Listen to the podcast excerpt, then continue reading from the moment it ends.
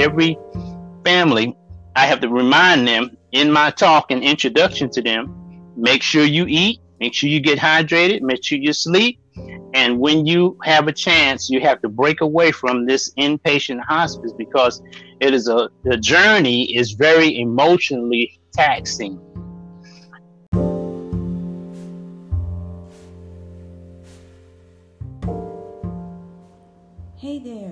Tea Time with Melissa. We have a great conversation that's coming before you today with Chaplain Horace Cutter. He has been a chaplain for quite some time now and, and is going to share with you some of his experiences as he helps to support families and individuals um, during grief as well as during hospice. Um, so sit back, enjoy your cup of tea, and be ready to get some valuable information on how to navigate during a difficult time of grieving the loss of a loved one. Here we go.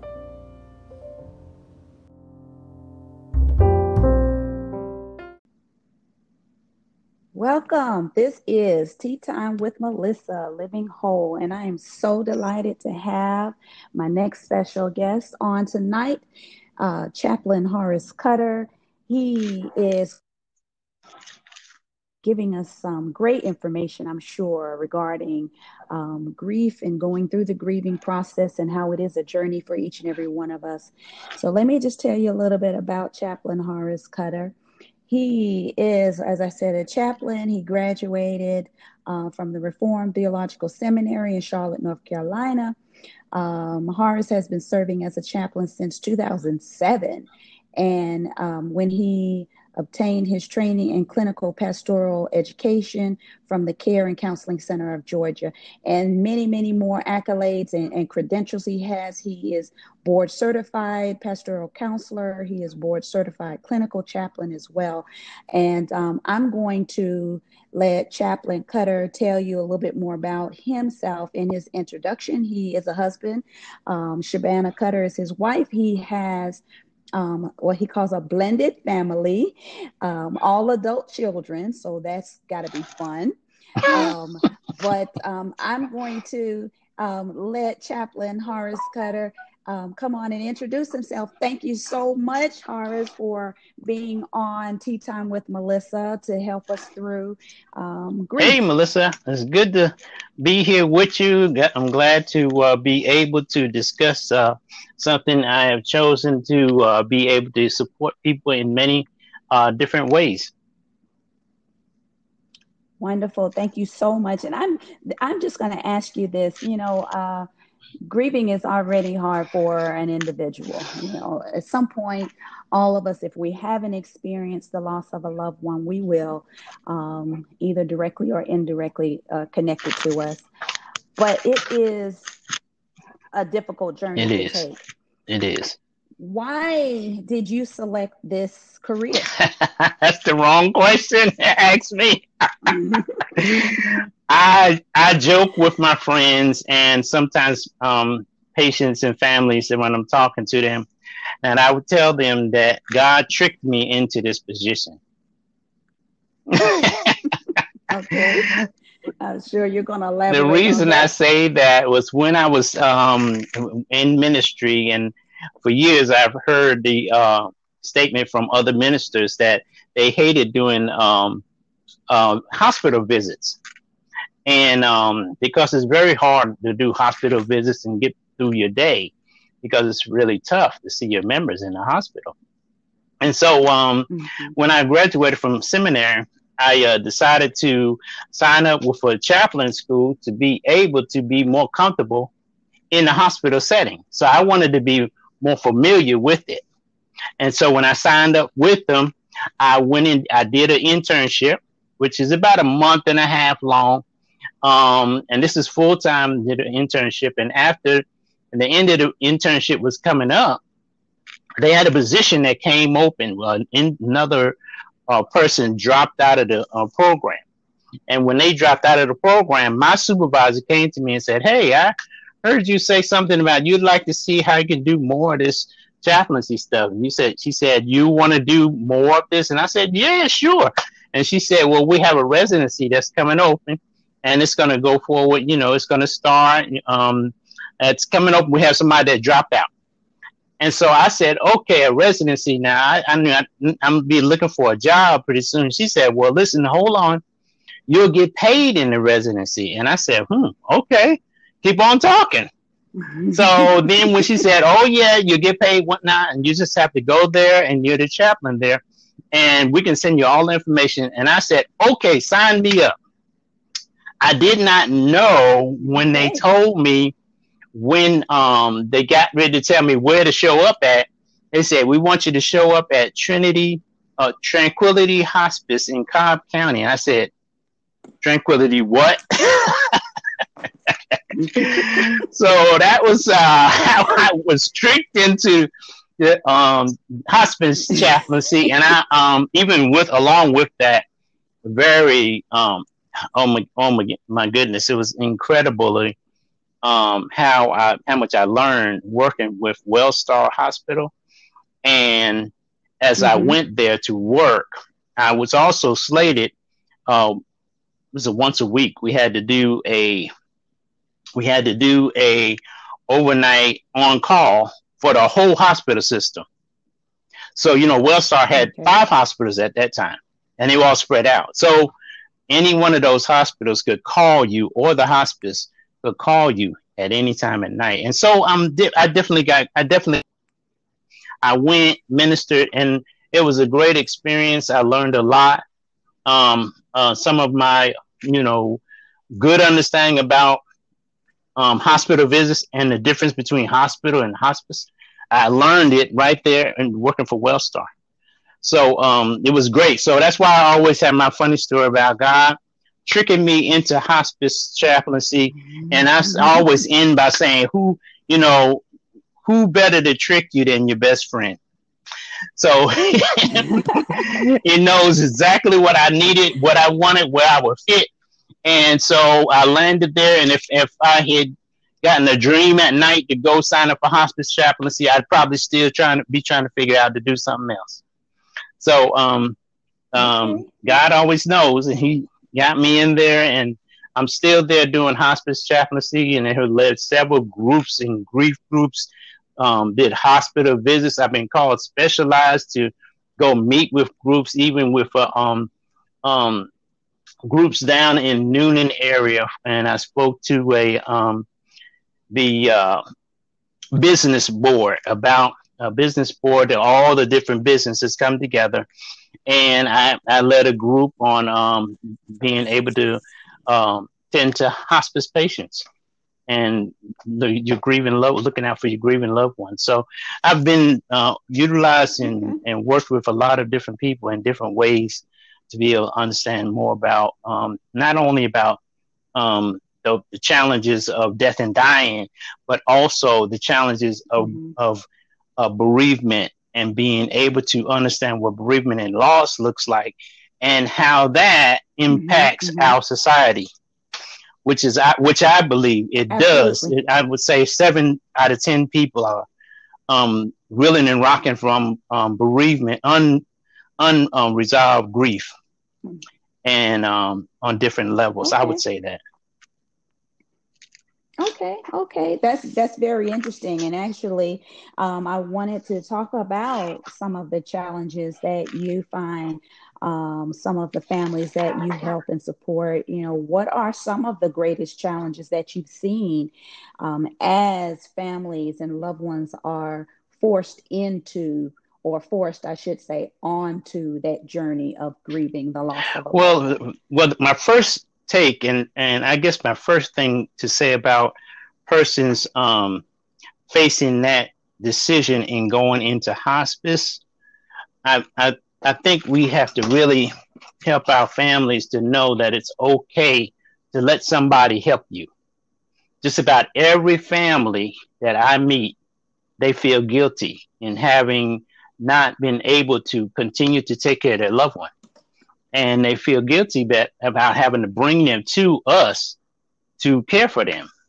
And they wanted to keep them at home, you know, mother, wives and husbands. They want, they, I'm, I'm going to take care of you until the day you die and everything.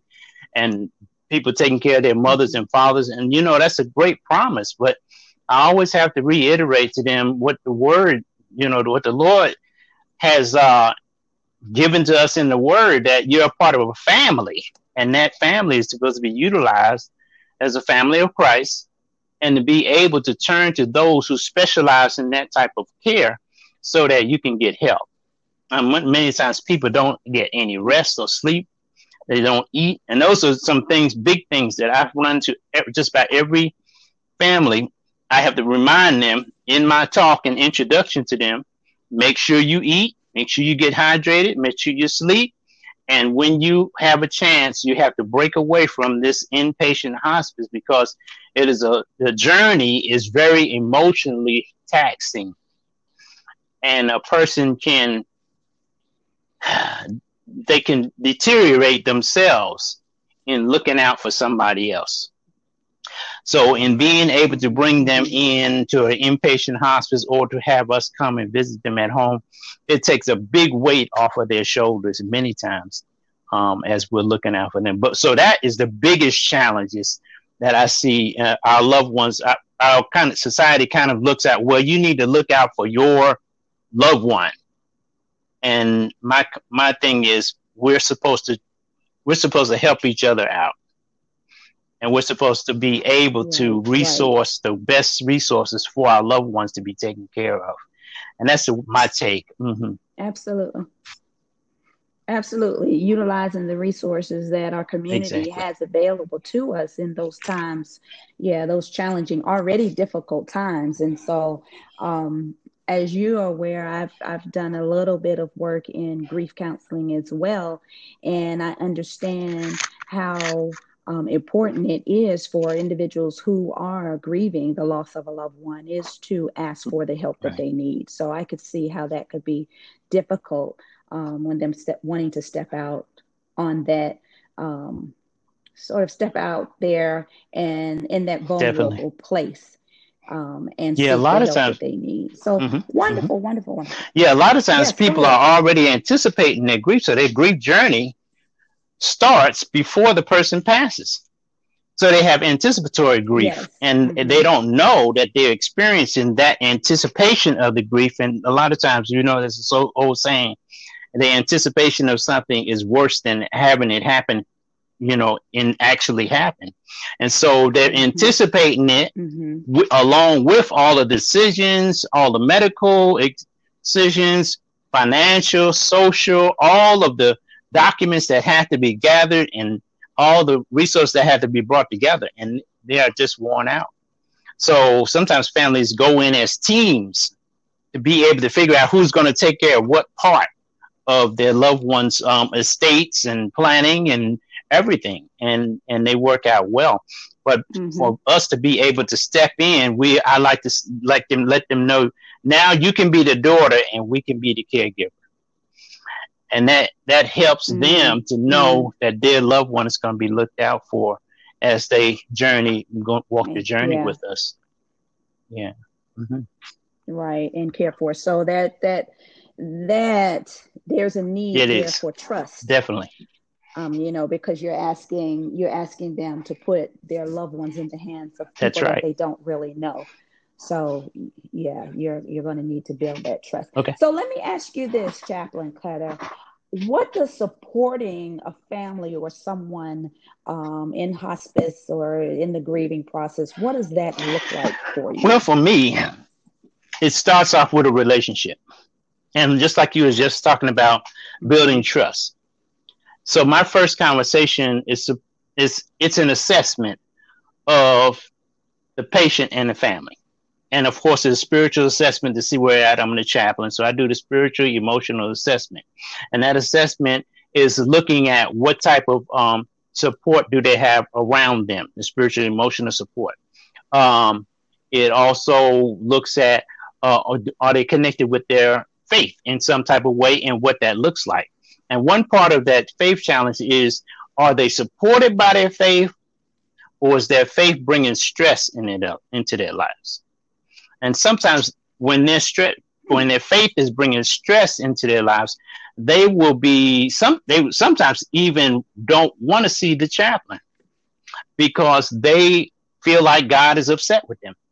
So that is a part of that assessment. And many times when I walk in, persons kind of expect me to just walk in and pray with them and introduce myself, pray with them. But no, I get a, in a conversation with them to help them to know something about me. And I want them, I want to know something about the patient that I'm going to be praying for, looking out for, coming in to visit, and getting to know them is the my key um, aspect of that assessment is getting to know my patient so that I can know who I'm serving and how to best serve that person. I kind of look at it the way um, it is important for us to understand in order to love a person, you have to know the person. And that's the way I look at it. You know, where mm-hmm, Jesus says, mm-hmm. Come unto me, all you that labor and heavy laden. And he says, Take my yoke upon me and learn of me. And so that's what I uh, take that into mm-hmm. my mind to be able to say, and how can I serve this person? How can I love on this person if I don't know this person? And of course, on your assessment, it has all these labels of whether you're Buddhist or Christian and all different types, white, black, or whether you grew up early or you're an older person or a younger person and what economic status. All of those things are great, but it tells me nothing about that particular person in their personality. And so that's why I'm, that's what I'm, that's the mm-hmm, person mm-hmm, that mm-hmm. I am looking to serve. And so that's why I get, um, my assessment is building a trust and a, connection with that patient so that I can serve them uh, as on on this journey of of um toward the, the door into eternity. Okay, okay. That sounds good. Sounds good. And we're gonna um, dig a little deeper into that because I would like to know more, a little mm-hmm. more clearly for the listeners, what your philosophy is when it comes to um, the hospice uh, grieving process. Like you said, um, if it's the case, you know, individuals not always are going to have that opportunity to mm-hmm. grieve prior to um, the loss of a loved one. But in the case mm. of hospice, they do. So, what what is your philosophy around um, just chaplaincy, the work that you do, um, and those two different scenarios where someone has the opportunity mm-hmm. to start their grieving journey mm-hmm. prior to the loss of a loved one, and then coming into where a family has tragically, quickly, without any um, any warning you know and mm-hmm. not without any warning yeah. or anything right? Um, and then they've lost a loved one. So how how would you approach um, those two scenarios? Um, would it be the same way or are, well of course um, is it, people are still asking me and i'm still trying to figure out which is easier. And i don't th- i just don't think that death is easy on any level um, many times I hear people, and and I do I do many matter of fact persons that I went minister to right now have lost their loved ones just in an accident, and that's it.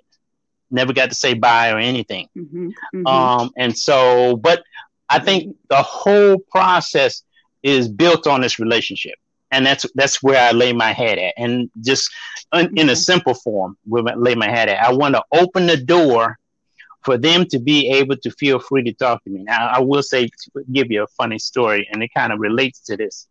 Um, when I was working at Atlanta Medical mm-hmm. Center, and I was an intern there, and um, I got a call, and I was supposed to, as a, every chaplain that carried the beeper had to call, have the trauma call uh, beeper on them. And so we got a trauma call that was coming in, and I went to talked to the um, ED department, and they told the chaplain to go meet this young man's girlfriend on, in the um, ICU before he went to uh, as he went into surgery. So I went up there to meet her, and I walked off. And of course, I'm the chaplain, and I always used to dress in my black suit. So I would dress up, get dressed to the nines, and I would come up. And I as soon as I stepped off the elevator, I saw the young lady, and I knew it was her by the way she looked at me. And she ran the other direction. She ran away. She said, I don't want to talk to you. No, no, no, I don't want to talk to you. And I said, Why? She said, Because you have something bad to tell me. And so since that day, I have re evaluated the way I meet people, how I dress, what I talk about, how I connect with them. Mm-hmm. And one thing I try to do is to make open the door for people by not dressing so business like. I don't even put a suit on anymore because I want them to feel like they're talking to a friend. Mm-hmm.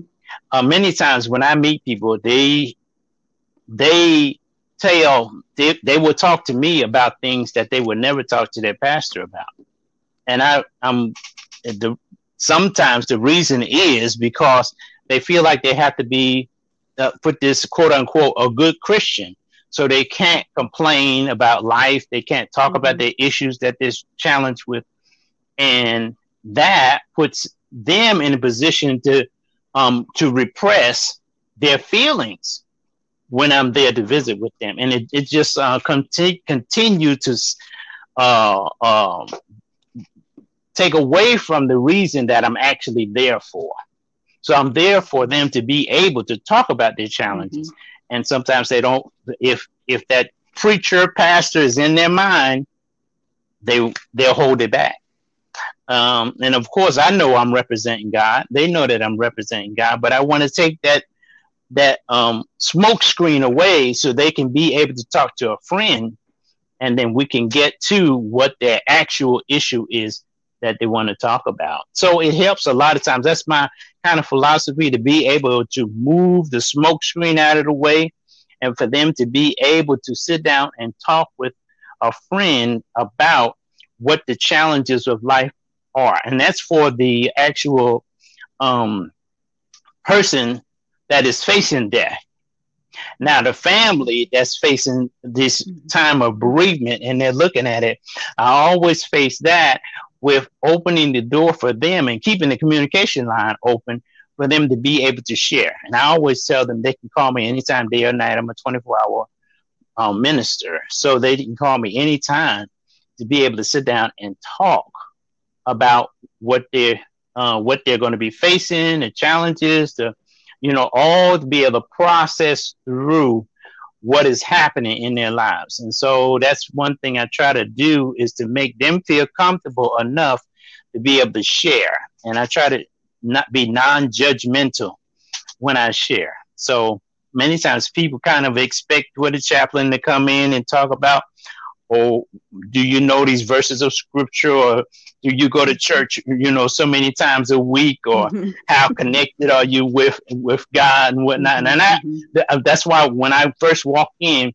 i began asking them the question where did you grow up do you live around this area and so it just it just brings down the defense mm-hmm. mechanism so that they can be able to like i mm-hmm. used to say answer questions that they already know the answers to so they can talk about their family, they can talk about their okay. friends, they can talk about their life and the things that they like and don't like. It's funny when I ask them and they I ask them what did they like mm-hmm. to do or what did this person like to do during their life favorite activity and they'll say uh uh she, well she liked to go to gambling and they'll say it really they'll be scared to tell the chaplain that right, and i'm like that's like. okay well that's what people do you know so so i'm trying to open them up to be able to f- be free to talk about their life because that's what i'm looking to do. Um because years ago right. this beginning the the kind of progenitor of um, the clinical pastor education movement uh, anton boisen he had this statement that he wanted to read the human document the human living document and that's what I do. I actually go in to read the human living document to and do my interpretation of them to be able to know how to serve them. Just like we read scripture, we do an interpretation of scripture. I want to do that with every person that I meet that I'm serving to be able to know them better, to be able to serve them, that person, in a way that they can be served, and each, each sometimes even each individually family family members that are approaching this whole thing in a different perspectives. So that's an important thing to me. That's part of my philosophy. Mm-hmm, mm-hmm. Okay, okay. All right, Chaplain Cutter. Hello. Hey there, we are back with Chaplain Horace Cutter, and we he has given us some dynamic information regarding the whole. Um, I I would like to say um, maybe debunking some mindsets or some thoughts that one would have about um, hospice, the chaplaincy, and all of that whole process. Um, so oh, yeah. I, I appreciate that, and and the um, in-depth information that you're giving us around how it should all look for um, for families and loved ones who are grieving the loss of a loved one. So we're going to mm-hmm. jump right back in. Thank you so much for pausing with us. What are some practical ways one could begin the grieving process? Um, in the grieving process, well, mm-hmm. some of the practical things are to remember um, for personal um, information is to make sure that you attend to your grief. And what I mean by is that uh, most people believe that I can get busy and work through my grief be- by being busy. Mm-hmm. And I've met too many people that could not do that. So what they do is they get busy until their grief wears on them to the point that it begins to show outwardly in the behavior responses.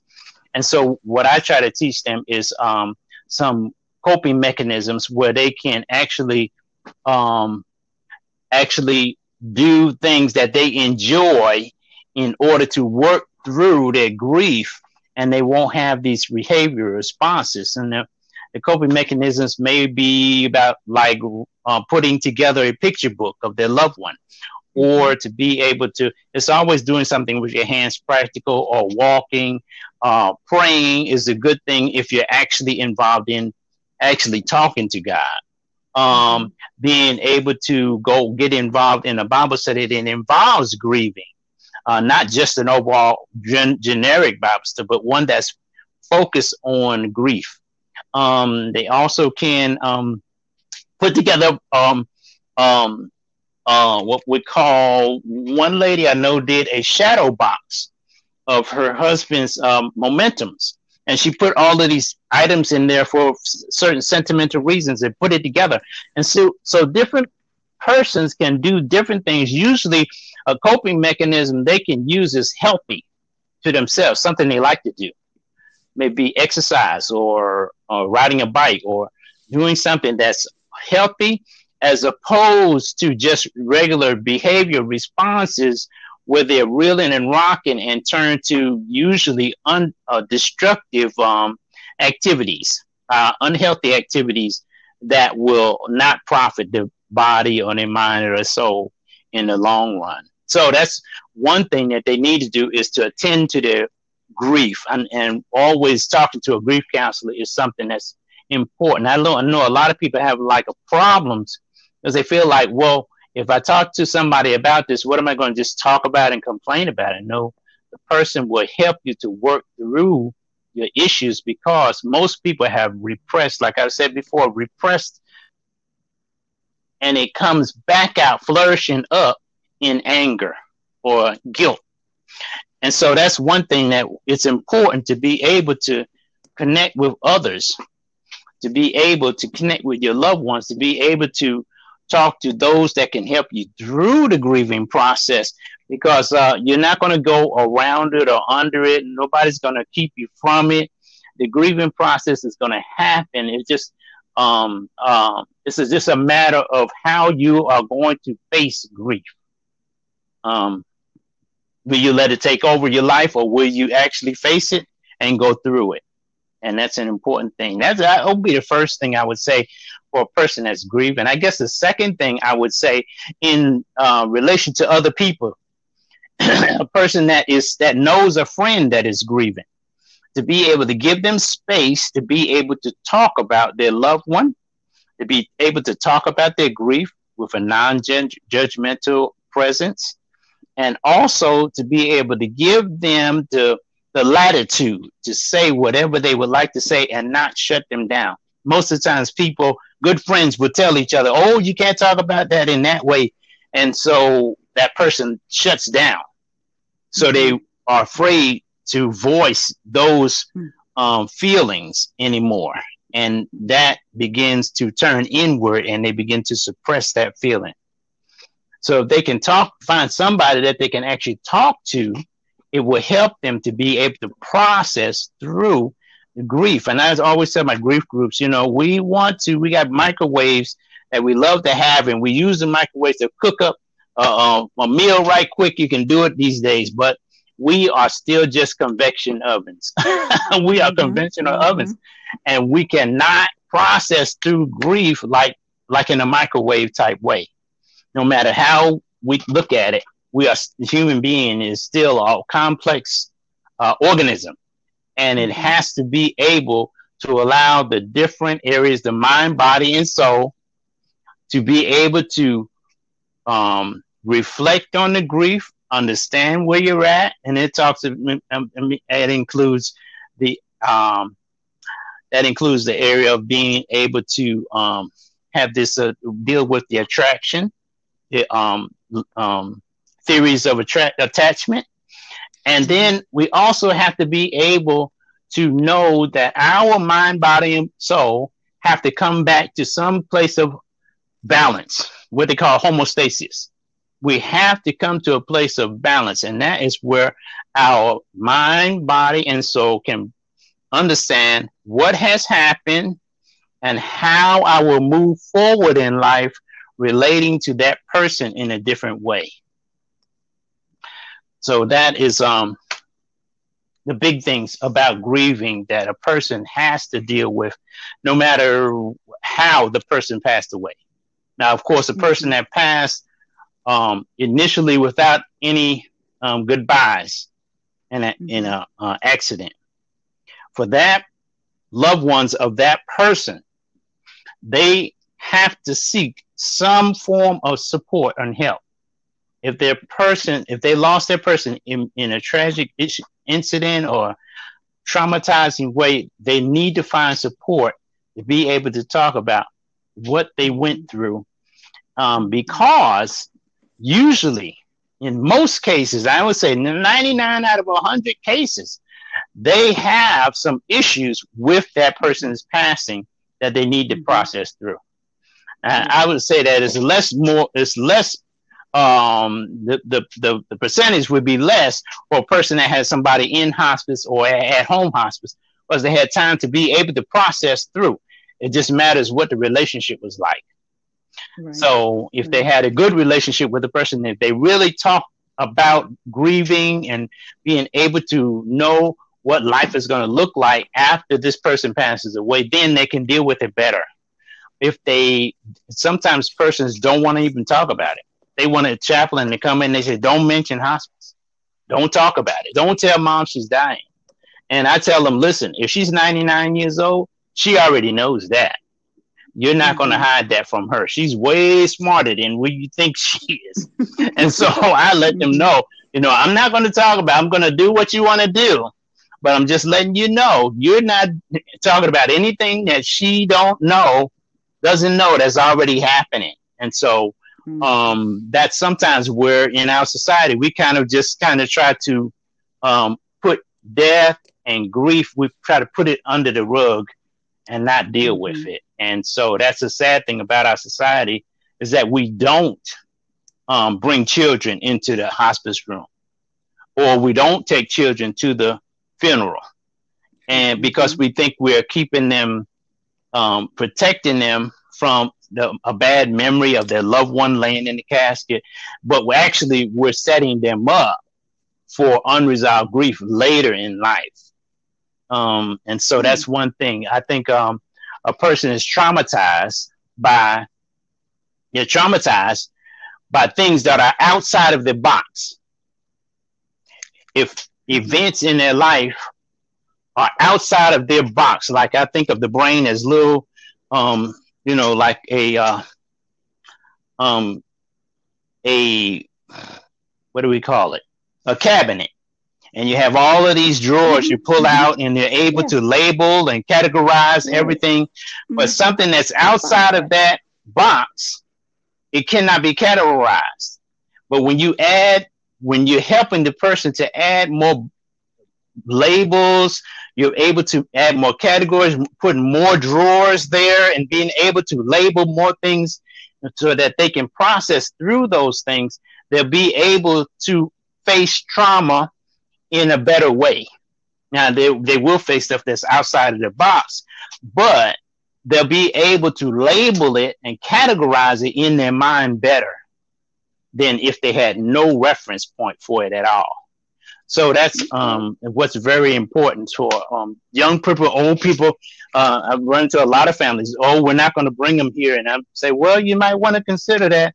Um, or if you have a son that look, the men are really babies, they don't want to come to their see their loved ones in the hospice. And I say it might be a good thing to come here to see them, so that you'll be able to deal with the rest of your life better, because they need some way to be able to categorize this traumatic event in their minds.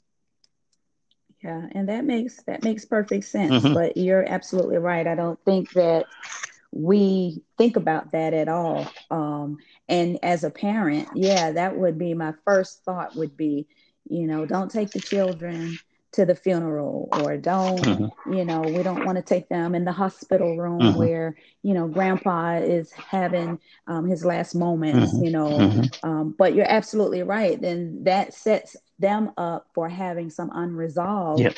um, yeah issues that they are dealing with on top of the grieving exactly. of, of, their loved one no longer being there exactly. so absolutely great idea i am going to as we wind this down a little bit more i'm going to give you space to provide um, any resources that you may have come across in your years of working in this area um, anything that could be helpful for an individual who might want to help a family member or them themselves you know, going through grief. Um, any resources that you that you'd like to share at this time before I, I give you wind this interview down? Okay. Well, we can wind. I got all the time in the world, so we wind up when you're ready. But um, uh, I would say one thing about um, being under hospice care, and I face this all the time. It really gets under my skin that families are given a hospice that they have to choose and that is a that is a huge misconception in the hospital room and understanding hospice is that you can choose a hospice that of your choice. It doesn't matter who the hospital gives brings in or who they send into the room. Many times they say the mm-hmm. doctor will say, "Oh, we need to send your loved one to hospice," and then the next person that comes in is the hospice of that hospital's choice. You don't have to choose that hospice. You can choose anybody you want to. You can go out and do a research of hospices in the area, and you can find out who you want to to take care of your loved one. Uh, that is a huge thing that I see all the time, and many times um, uh, the hospital wants to get the person out of the hospital because one thing they want them they want they don't want this person to die in the hospital because it, it raises their mortality rate in the hospital. So what they want to do is they want to make sure that this person finds a place that a hospice when they want to go to. So they'll they already have contracts with hospices that they've been introduced to.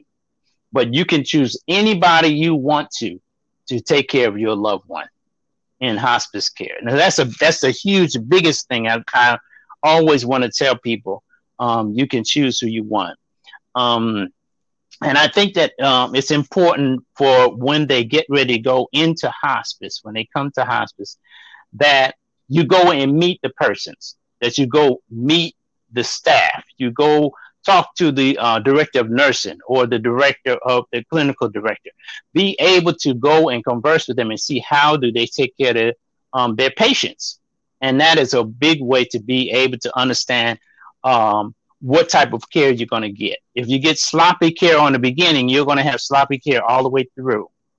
Um, of course, anybody can make a mistake, but you don't want to start out with a person that is that begins with um, we don't know how to take care of your loved one, and they're showing that in their actions. So that's one thing I always kind of put up front for persons that are even in the hospital and they're considering it. I say, go visit some hospices look them up and then go visit them. uh, and see if you would um, want your loved one to be in that place. And if they give you a bad vibe, you have to think about some other options. Ask some more questions. Don't forget to ask many, many questions. And I would say ask a lot of questions that would would uh, actually rub their push their buttons to see how they react to you. Um, mm-hmm, and mm-hmm. also um, resources. Now I have like a oh my goodness a plethora of re- resources.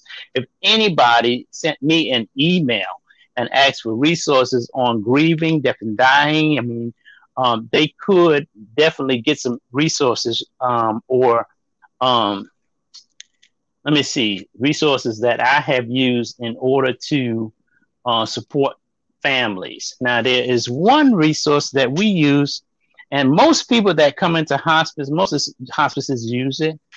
It's um, it it says Midwife for Souls. It's a book called Midwife for Souls, and it's by Miss Kalina.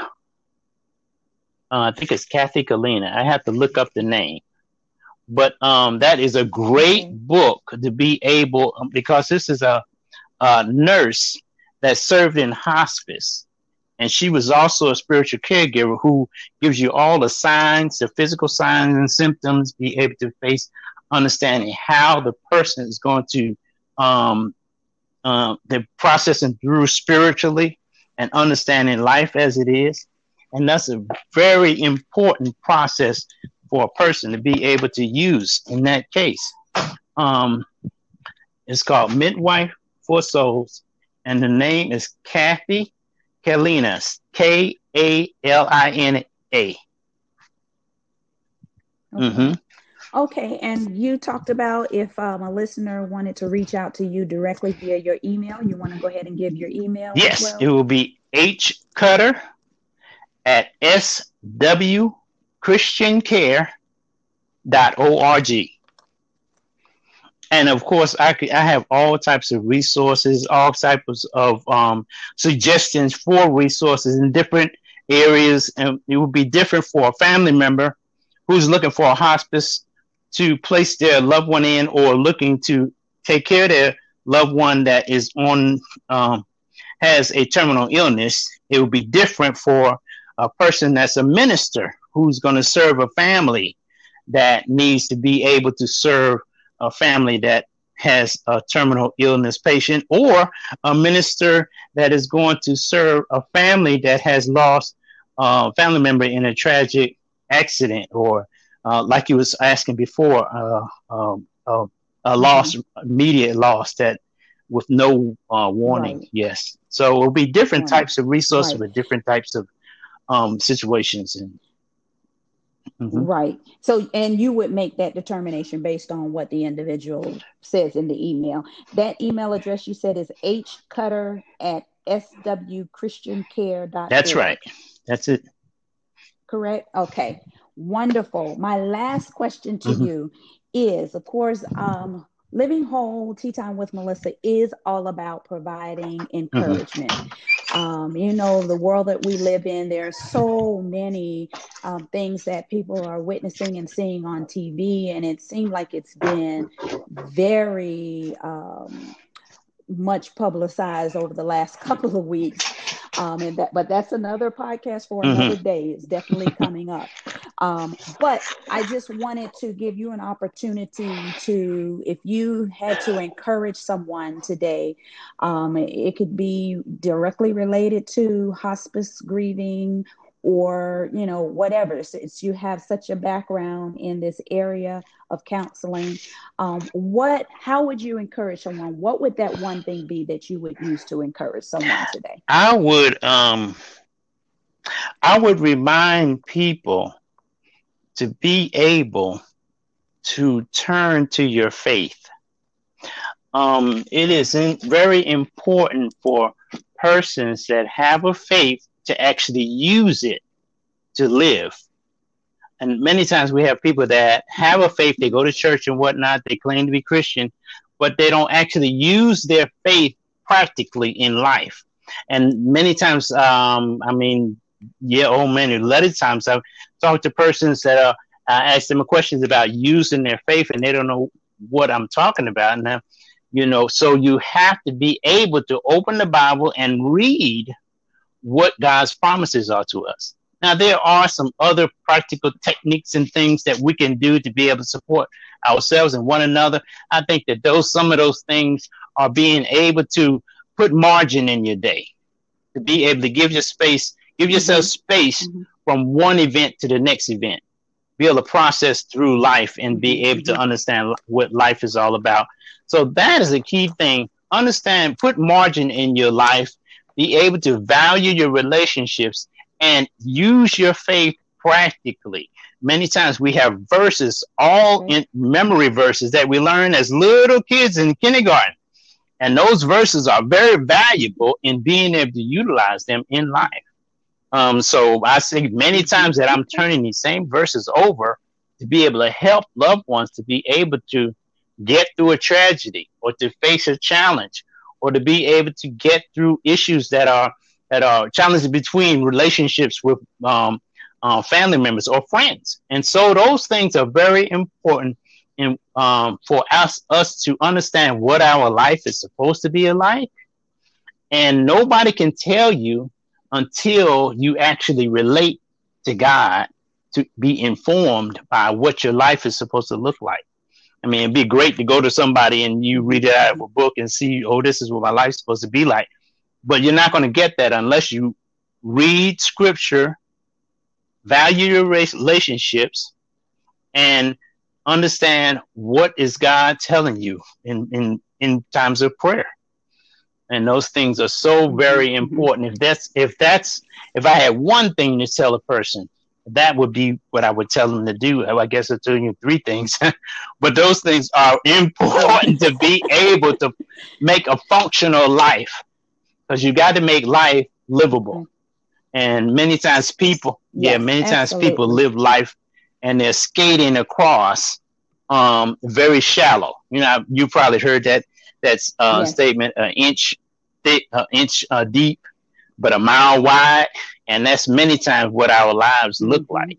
And it should be the other way around. Mm-hmm. Mm-hmm. Absolutely. Well, this has been awesome.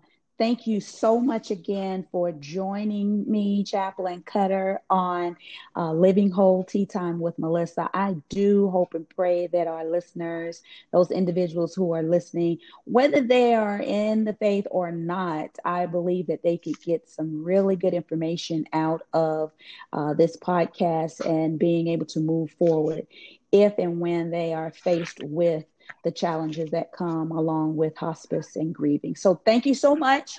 I thank, and I hope that you I thank you very much for this interview. Call me back anytime. Thank you. Bye bye. You're welcome.